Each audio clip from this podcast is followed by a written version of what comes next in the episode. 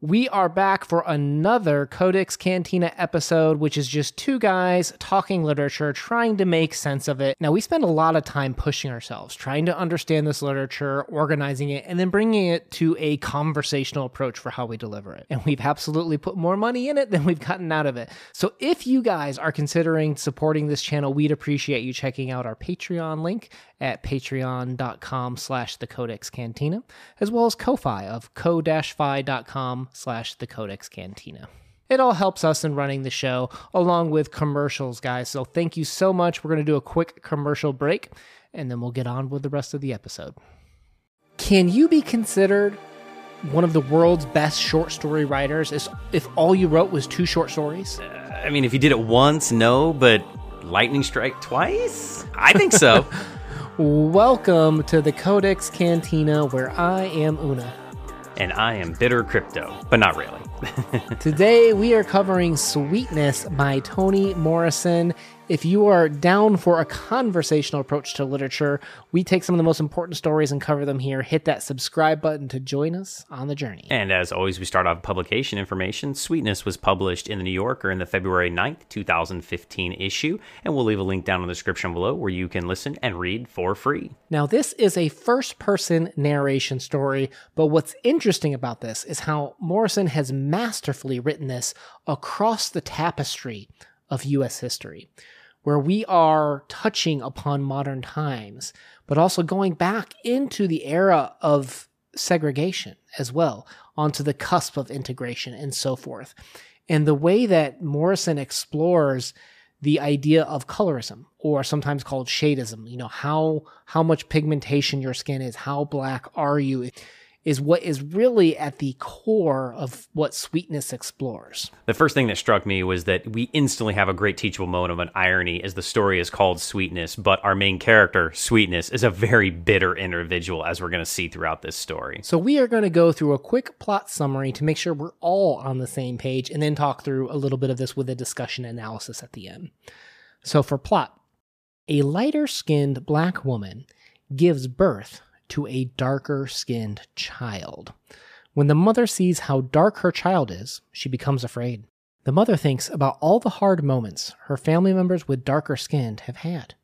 Her grandmother had passed and eventually didn't even acknowledge her black family members. And then her mother suffered through integration as she chose not to pass. Sweetness addresses us as readers, saying that blacks have to accept the lighter skinned approaches to passing to save dignity. In the present, Sweetness feels guilt for considering getting rid or even killing her child. They raise the child, however, on bottle, but eventually arguments begin over how black their child was and whether it truly was her husband's child. Eventually, her and her husband split, and Sweetness finds herself raising the child as a single parent.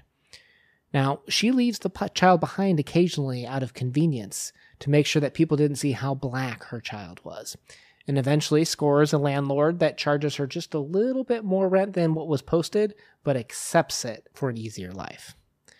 Now she tells Lula Ann to call her sweetness as she gets older, instead of mother as it's safer.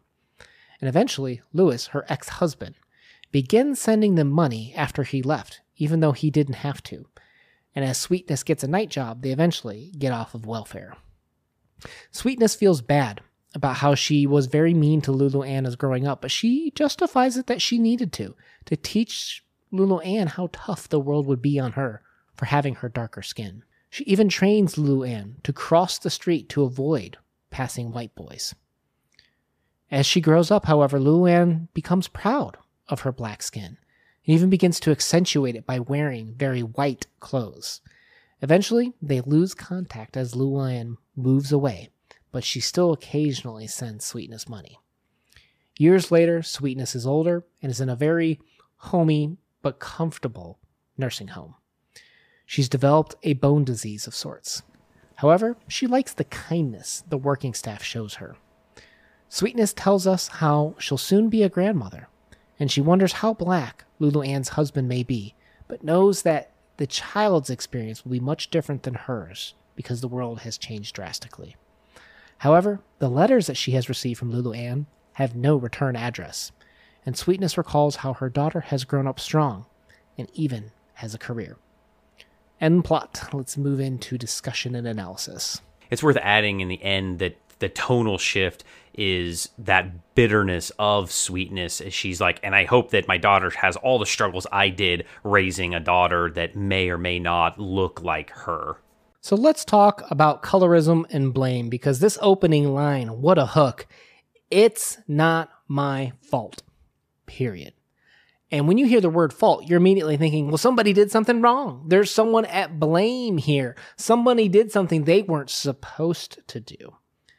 But you read a couple more paragraphs in, pages, lines in, and you realize sweetness is saying fault is that her daughter has a darker skin. And that's what's at fault, as if it's wrong to be black. Morrison is a genius here at the beginning of the story by already putting us in a, a corner and saying, "Oh, do I like this character? What do you mean it's not your fault? Like, it, it, it, your fault that your kid has a specific skin color? Does that even matter? and why should it matter to you? She paints such a wonderful story when it comes to colorism because you have her grandmother who passed, right? And you have her mother who accepts her blackness and in the middle of, of segregation too. Now, not everybody watching this video might be from America or have the same knowledge of American history. What's the quick overview, Crypto, my history teacher, of what do we mean when we say segregation and what do we mean when we say passing? Uh, you can't make me do this quick, but the the short short of it is that post Civil War in American history, there's a time period late 19th century, early 20th century where there is segregation or separation of the races, and everything in life is separated. Different bathrooms, drinking fountains, schools, churches, restaurants, everything is separated out by race. And then even within side of the African American culture, there is divisions of their races based on the pigmentation or the darkness of your your skin. And over time, eventually have laws that will do away with this where segregation is illegal and we try to put everybody back together again. But in that time period, there were people that were so light skinned they could pass or pretend to not be black to have maybe afforded them some of the luxuries in life or some of the negative or not have some of the negative consequences of you know suffering through the Jim Crow laws or these laws that are keeping the black people of the South oppressed post Civil War, pre Civil Rights Movement. So as crypto brings this up, we have the grandmother who rejects her blackness, who who passes, right? So she's she's looking for those opportunities that she would be denied if people knew that she was black. And then the opposite, her foil almost is is Sweetness's mother, who instead embraces being black, marries black. And when she goes to be married, we have Morrison just coming up with this brilliant little comparison here where when they get married, she has to put her hand on the Bible reserved for black people. She's not allowed to use the white Bible, she has to use the black Bible. And we have that wonderful commentary where she talks about, but my mother was a caretaker. She would just go cook their food and bathe them like her with her own hands, but she's not allowed to touch the same Bible.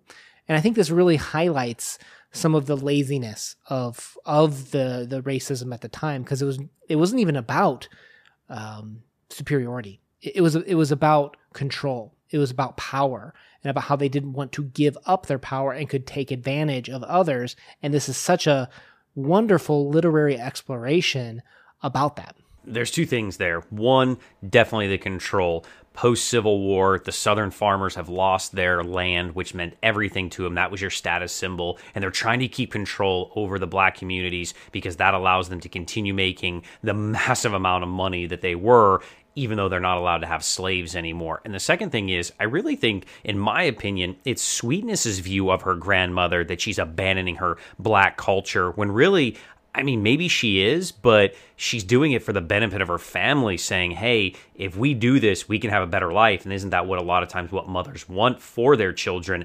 And we see the opposite kind of in sweetness, and we're led down this path of kind of disliking her for that.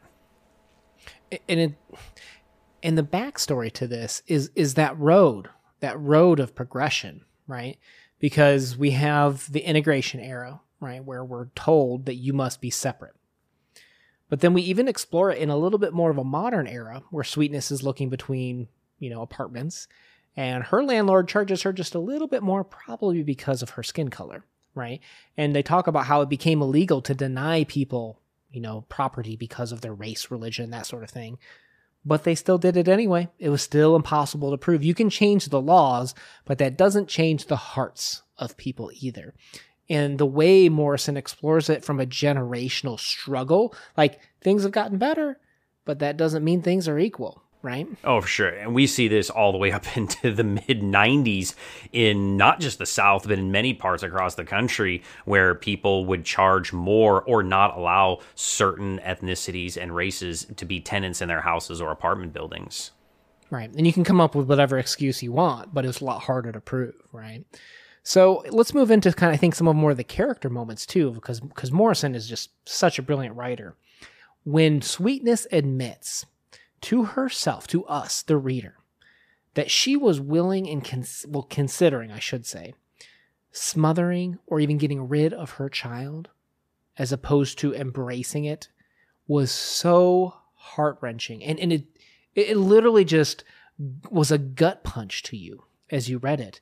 Not only because is it heartbreaking, I think from a character level, but also, I think, even at a literary level, it is also a punch to the face because this is the same story that that Sweetness's grandmother and mother were going through. Do I accept my blackness? Do I hide it? Do I embarrass? Am I embarrassed by it? And Sweetness is telling us she was so embarrassed and so fearful, I guess, of what her daughter would have to go through seeing some of those struggles. She'd rather bury or even kill the blackness that she created. Her her blackness heritage she wanted to hide and push down is what was happening at a literary level and it's just the one-two punch that is just so hard to read. For me, this is the crux of the story. For me, this is the point of why Toni Morrison wrote this. When I initially read that, I was so mad. I was I was I was heartbroken that somebody would want to kill their child over something so silly as their skin color. And I was mad at sweetness. And then I thought about it and I contemplated why would she do that? It's because what society has made her believe what is beautiful or what is good or right or better than based on something so simple as the amount of pigmentation in your skin and then I got angry. And I think that's the point that Morrison is trying to make here is that you shouldn't have to ever make that decision of what society is putting on these standard norms and that our country needs to change, evolve, and do away with things as silly as racism. Right. And it's how much suffering does she take on personally, right? Does she accept some of the lighter skin pluses that she can take advantage of, such as getting the apartment and maybe just paying a little bit more than others. You know, we have that quote I may have done some hurtful things to my only child because I had to protect her. Had to. All because of skin privileges.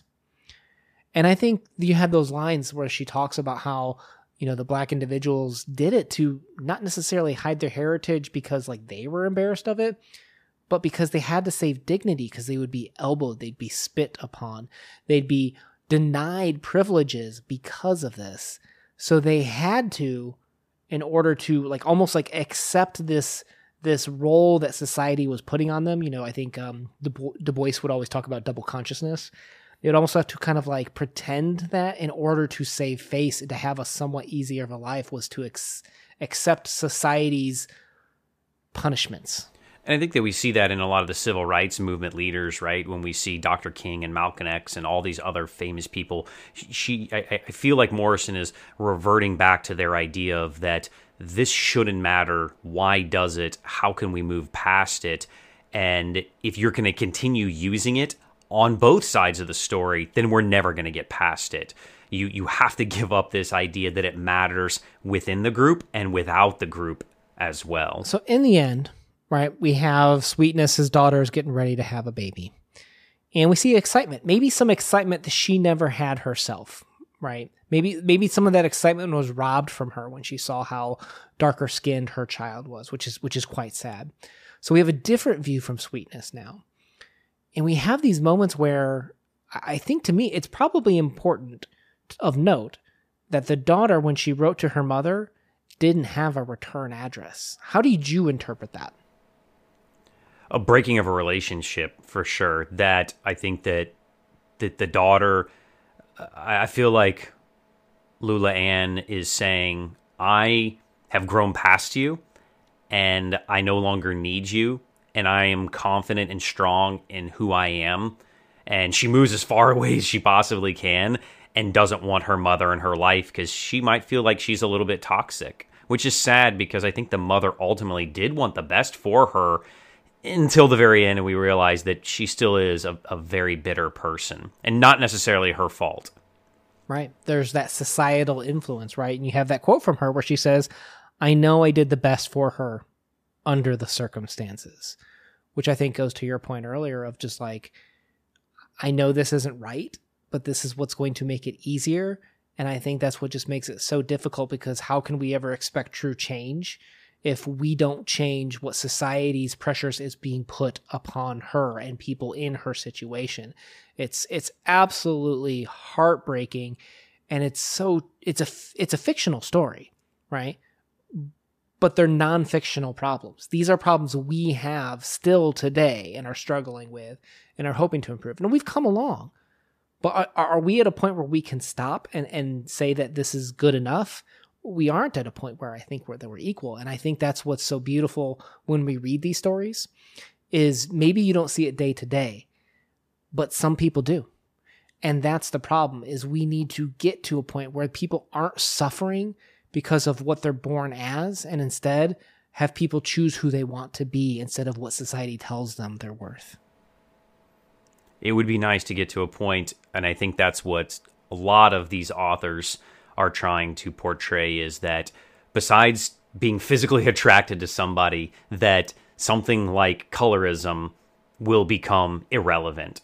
And we think about that a lot of times like why is it still relevant to some people a, a, little bit of a history lesson here. Remember, a lot of people that are of African heritage, they can't trace back very far their heritage because when slaves were brought over, they didn't learn anything about them. And so a lot of people can't trace back 15 or 20 generations. I have a friend that can trace his generation back 15 like grandfathers into England. That's nuts. And so I know when people that can go that far back and when you can't, it, it, it leaves something empty inside of you. But if we can move past that and just say, it doesn't matter anymore. Yes, this is your heritage, but where does your future lie for this country and for us as a peoples? And that your pigmentation shouldn't matter.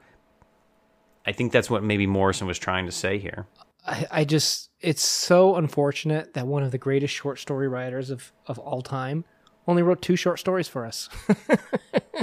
yeah, we're done, uh, right? well, we're, we're going to be doing some of her novels because she's just such an amazing writer. We'll, we'll leave a playlist down below for more Morrison talks as they happen, and you can check out, of course, our other short story talk from her. Let's move into our wrap up and ratings. Again, this is just going to be a purely subjective. It's not meant to be a uh, an overall quality rating of the story. It's just how did it impact us and and and where did it it, it hit us personally? Crypto, what are you going to give this one? Oh, easy 9.5. This one is so relevant for today. And I think it's such an easy story to use as a teaching tool um, for somebody that may not understand what it's like to be on the other side, but understands what it means to love could understand what it means to be um, a child, could understand what it means to be a mother or to have a rocky relationship with their parents, even take all of the the racial stuff and colorism and all that out of it, you can still f- feel a lot of this story and then add in that other elements and you're like, ah, I got it. Uh, there, there's just so much here to digest, and uh, I wish that we had more but uh, I think that if these are the, you know, if this is one of the major contributions to literature and trying to make the world a better place, there is no better place than to start with a story like this. Yeah. Easy 10 out of 10 for me, which puts her at two perfect 10 stories. Clearly, one of the greatest writers that has ever lived you guys got to check this out if you haven't already. And, you know, join us on the novels in the future. If there's a particular Toni Morrison novel that you would love to see us check out or would recommend that you think we would enjoy, hit us up with that, you know, recommendation in the comments down below. So, with that said, guys, we post videos every Monday and Thursday and would love to have you along in the discussion and on the journey. Hit that subscribe button to join us. Una out. Peace.